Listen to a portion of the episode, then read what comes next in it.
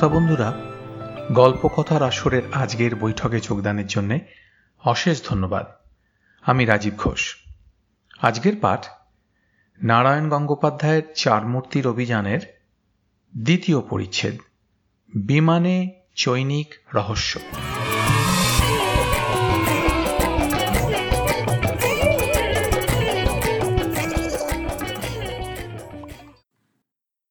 ভজহরি মুখার্জি স্বর্ণেন্দু সেন, কুশল মিত্র, কমলেশ ব্যানার্জি। নামগুলো শুনে চমকে চমকে উঠছ তো।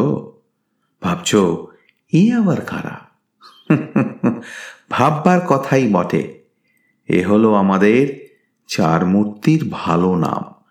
আগে স্কুলের খাতায় ছিল, এখন কলেজের খাতায়। ভজহরি হচ্ছে আমাদের দুর্দান্ত টেনিদা।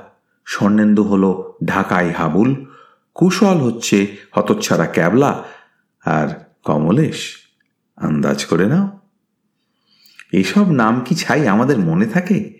প্লেনে উঠতে যেতেই একটা লোক কাগজ নিয়ে এই সব নাম ডাকতে লাগল। আমরাও, এই যে এই যে, বলে টকাটক উঠে পড়লুম হাবলা তো অভ্যেসে বলেই ফেলল, প্রেজেন্ট স্যার।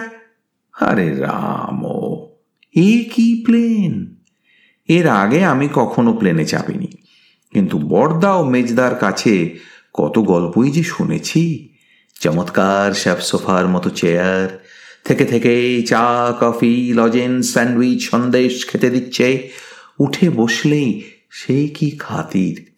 কিন্তু এই কি?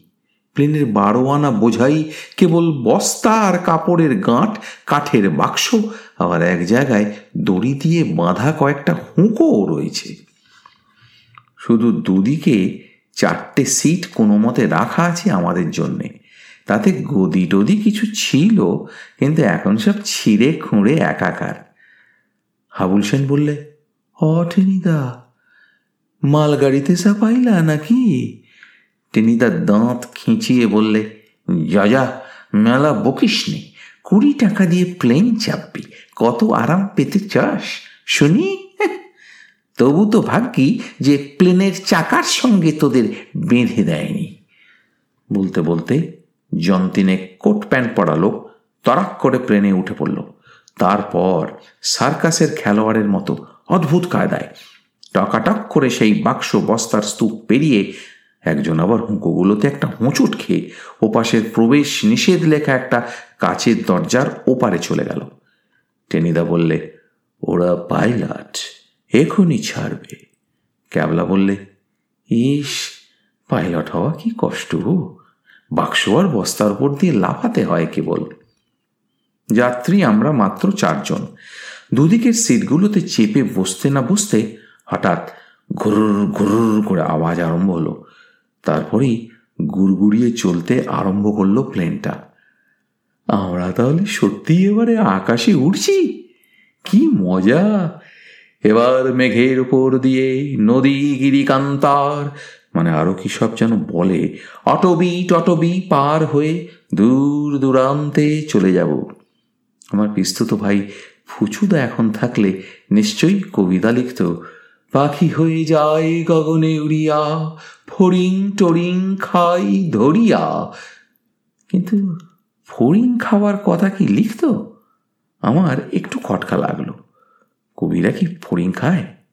বলা যায় না, যারা কবি হয়, তাদের অসাধ্য আর অখাদ্য কিছুই নেই। এই সব দারুণ চিন্তা করছি, আর প্লেনটা সমানে গুড়গুড় করে চলেছে। আমি ভাবছিলুম, এতক্ষণে বুঝি মেঘের ওপর দিয়ে ওই কান্তার, মরু, দুস্তর পাড়াবার এইসব পাড়ি দিচ্ছি। তো কোথায় কি? খালি ডা দিয়ে চলেছে, তো চলেছেই। টেনিদার পাশ দিয়ে হাবুল বললে কই টেনিদা উঠতে আসে না তো? কেবলা একটা এলাচ বের করে চিবুচ্ছিল। আমি খপ করে নিতে গেলুম, পেলুম খোসাটা। রাগ করে বললুম, উড়বে না ছাই? মালগাড়ি কোনোদিন ওড়ে নাকি? ক্যাবলা বললে, যাচ্ছে তো গড়গড়িয়ে। কাল হোক, পরশু হোক, ঠিক পৌঁছে যাব। হাবুল করুণ গলায় বললে কয় কি? অটেনিদা এইটা উড়ব না? সঙ্গে সঙ্গে প্লেন দাঁড়িয়ে পড়ল আর বেজায় জোরে ঘর ঘর করে আওয়াজ হতে লাগল। আমি বললুম, যা, থেমে গেল। কেবলা মাথা নেড়ে বললে, হু, স্টেশনে থামলো বোধ হয় ইঞ্জিনে জল টল নেবে। টেনিদা ভীষণ রেগে গেল এবার। টেক কেয়ার ক্যাবলা, আমার কুচিম আমার দেশের প্লেন, খবরদার, অপমান করবিনি বলে দিচ্ছি। তবে ওরে না কেন হ্যাঁ? খালি আওয়াজ করে, মাথা ধরিয়ে দিচ্ছে। বলতে বলতেই আবার ঘর ঘর করে ছুটতে আরম্ভ করল প্লেন। তারপরেই ব্যাস, টুক করে যেন ছোট্ট একটু লাফ দিলে আর আমাদের পায়ের তলায় নেমে যাচ্ছে সব। আমরা উড়েছি, সত্যি উড়েছি। টেনিদা আনন্দে চেঁচিয়ে উঠে বললে, তবে যে বলছিলি, উড়বে না, কেমন? দেখলি না এখন? Della Grandi Mephistopheles. আমরা সঙ্গে সঙ্গে চিৎকার করে বললুম, ইয়াক ইয়াক! প্লেন উড়েছে। দেখতে দেখতে বাড়িঘরগুলো খেলনার মতো ছোট্ট ছোট্ট হয়ে গেল। গাছগুলোকে দেখাতে লাগল ঝোপের মতো। রাস্তাগুলো চুলের সিঁথির মতো সরু হয়ে গেল। আর রূপোর সাপের মতো আঁকা বাঁকা নদীগুলো আমাদের অনেক নিচে লুকিয়ে রইল।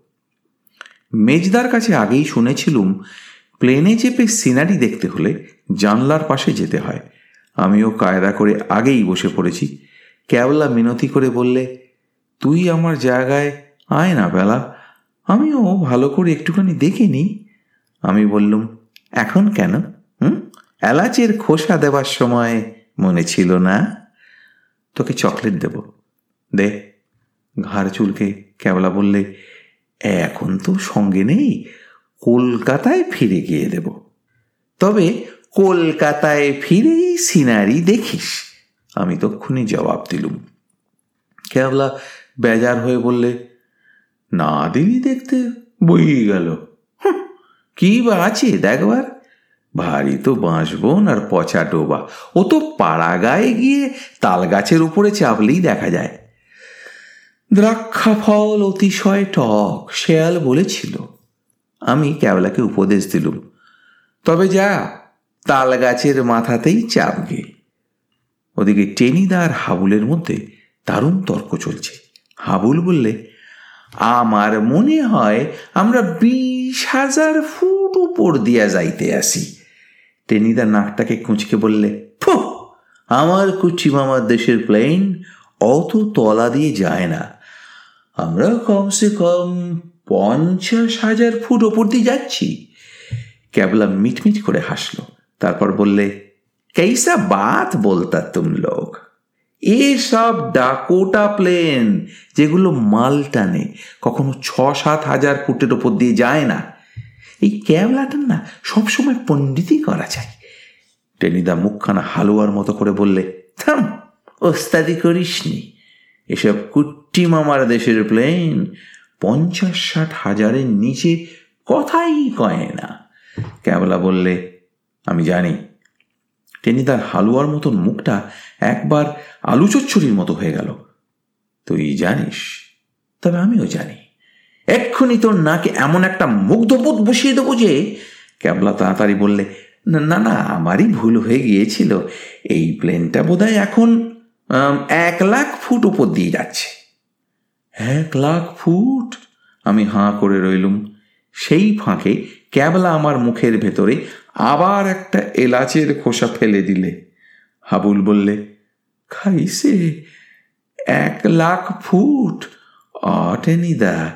টেনিদা বিরক্ত হয়ে বললে, কি বলবি বল না? একেবারে শিবনেত্তর হয়ে বসে রইলি কেন?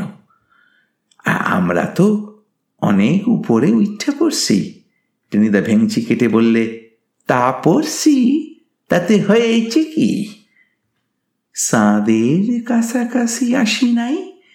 টেনিদা উঁচু দরের হাসি হাসল। হ্যাঁ তার একটু উঠলেই চাঁদে যাওয়া যেতে পারে। তাহলে একটু কও না, পাইলটের চাঁদের থেকে একটু ঘুইরা যাই। বেশ বেড়ানো হইব। রাশিয়ান স্পুটনিক আইসা পড়ছে কিনা সেই খবরটাও নিতে পারুম। ক্যাবলা বললে, হুঁ, চাঁদে সুধাও আছে শুনেছি। এক এক ভাঁড় করে খেয়েও যাওয়া যাবে। আমার শুনে কেমন খটকা লাগল।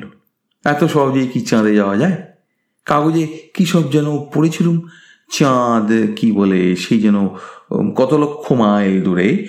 মানে যেতে যেতে অনেক দেরি হয় বলেই শুনেছিলুম। এমন চট করে কি সেখানে যাওয়া যাবে? আরও বিশেষ করে এই মালগাড়িতে চেপে। কিন্তু টেনি দেখে সে কথা বলতে আমার ভরসা হলো না। কুট্টিম আমার দেশের প্লেন। সে প্লেন সব পারে, আর পারুক বা নাই পারুক, মিথ্যে টেনে দেখে চটি আমার লাভ কি? এসে হয়তো টকাটক চাঁদির উপর গোটা কয়েক গাঁটটাই মেরে দেবে। আমি দুনিয়া সব খেতে ভালোবাসি। মানে কলা, মূলো, পটল দিয়ে শিঙি মাছের ঝোল, চপ, কাটলেট, কালিয়া, কিচ্ছুতে আমার কোনো আপত্তি নেই। কিন্তু ওই চাঁটি গাট্টাগুলো খেতে আমার ভালো লাগে না। একদম না। হাবুল আবার মিনতি করে বললে আ টেনিদা একবারে পাইলটেরে রিকোয়েস্ট করি কইরা চলো না। সাদের ঠিক একটুখানি বাইরে আসি। হাবুল সেন ইয়ার কি করছে নির্ঘাত আমার দিকে তাকে একবার চোখ পিট পিট করলে। কিন্তু টেনিদা কিছু বুঝতে পারল না। বুঝলে হাওলার কপালে দুঃখ ছিল। টেনিদা আবার উঁচু দরের হাসি হাসল, যাকে বাংলায় বলে হাই ক্লাস তারপর বললে আচ্ছা নেক্সট টাইম এখন একটু তাড়াতাড়ি যেতে হবে কি না? মানে কুট্টি মামা আমাদের জন্যে এতক্ষণ হরিণের মাংসের ঝোল রেডি করে ফেলেছে। তাছাড়া রাশিয়ান আর আমেরিকানরা যাওয়ার এত চেষ্টা করছে, ওদের মনে ব্যথা দিয়ে আগেই চাঁদে যাওয়াটা না উচিত হবে না। ভারী কষ্ট পাবে। আমার মনটা বড় কোমল রে। কাউকে দুঃখ দিতে ইচ্ছে করে না।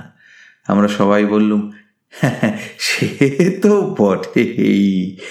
টেনিদা বললে, যাক চাঁদে পড়ে গেলেই হবে এখন। ও আর কি গেলেই হয়। কিন্তু কথা হচ্ছে, কুট্টি মামার হরিণের ঝোল। মনে পড়তে না ভারী খিদে পেয়ে গেল রে। কি খাওয়া যায় বল দেখি। এই তো খেয়ে এলে, আমি বললুম। এক্ষুনি খিদে পেল টেনিদা বললে, পেল। যাই বল বাবু, আমার খিদে এটা একটু বেশি। বামুনের পেট তো প্রত্যেক দশ মিনিটেই একেবারে ব্রহ্মতে যে দাউ দাউ করে ওঠে। কিন্তু কি খাই বল দেখি। হাবুল বলল, ওই তো, একটা বস্তা ফুটা হইয়া কি যেন পড়তে আসে লবণ মনে হইতে আসে খাইবা আমরা একসঙ্গে তাকিয়ে দেখলুম, তাই বটে, একটা ছোট বস্তায় ছোট্ট একটা ফুটো হয়েছে। সেখান থেকে সাদা গুঁড়ো গুঁড়ো কী সব পড়ছে? লবণ?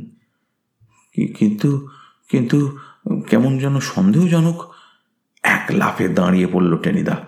বললে, দেখি কি রকম লবণ। বলেই বস্তা থেকে খানিকটা আঙুলের তলায় ডগায় তুলে নিলে। তারপর চেঁচিয়ে বললে, ডিলা গ্র্যান্ডি ইউরেকা। আমরা বললুম মানে বস্তার রহস্য ভেদ? মানে বস্তার চৈনিক রহস্য? চৈনিক রহস্য? সে আবার কি? আমি জানতে চাইলুম টেনিদা বললে, চিনি চিনি, পিওর চিনি, যে চিনি দিয়ে সন্দেশ তৈরি হয়, যে চিনির রহস্য ভরা রসের ভিতরে রসগোল্লা সাঁতার কাটে, যে চিনি আর বলতে হলো না, চিনিকে আমরা সবাই চিনি, কে না চেনে।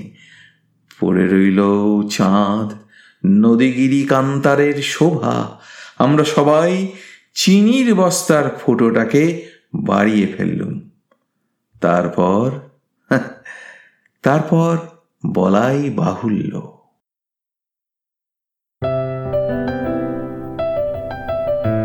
আপনাদের মতামত আমাদের জানাতে ভুলবেন না কিন্তু, শ্রোতা বন্ধুরা।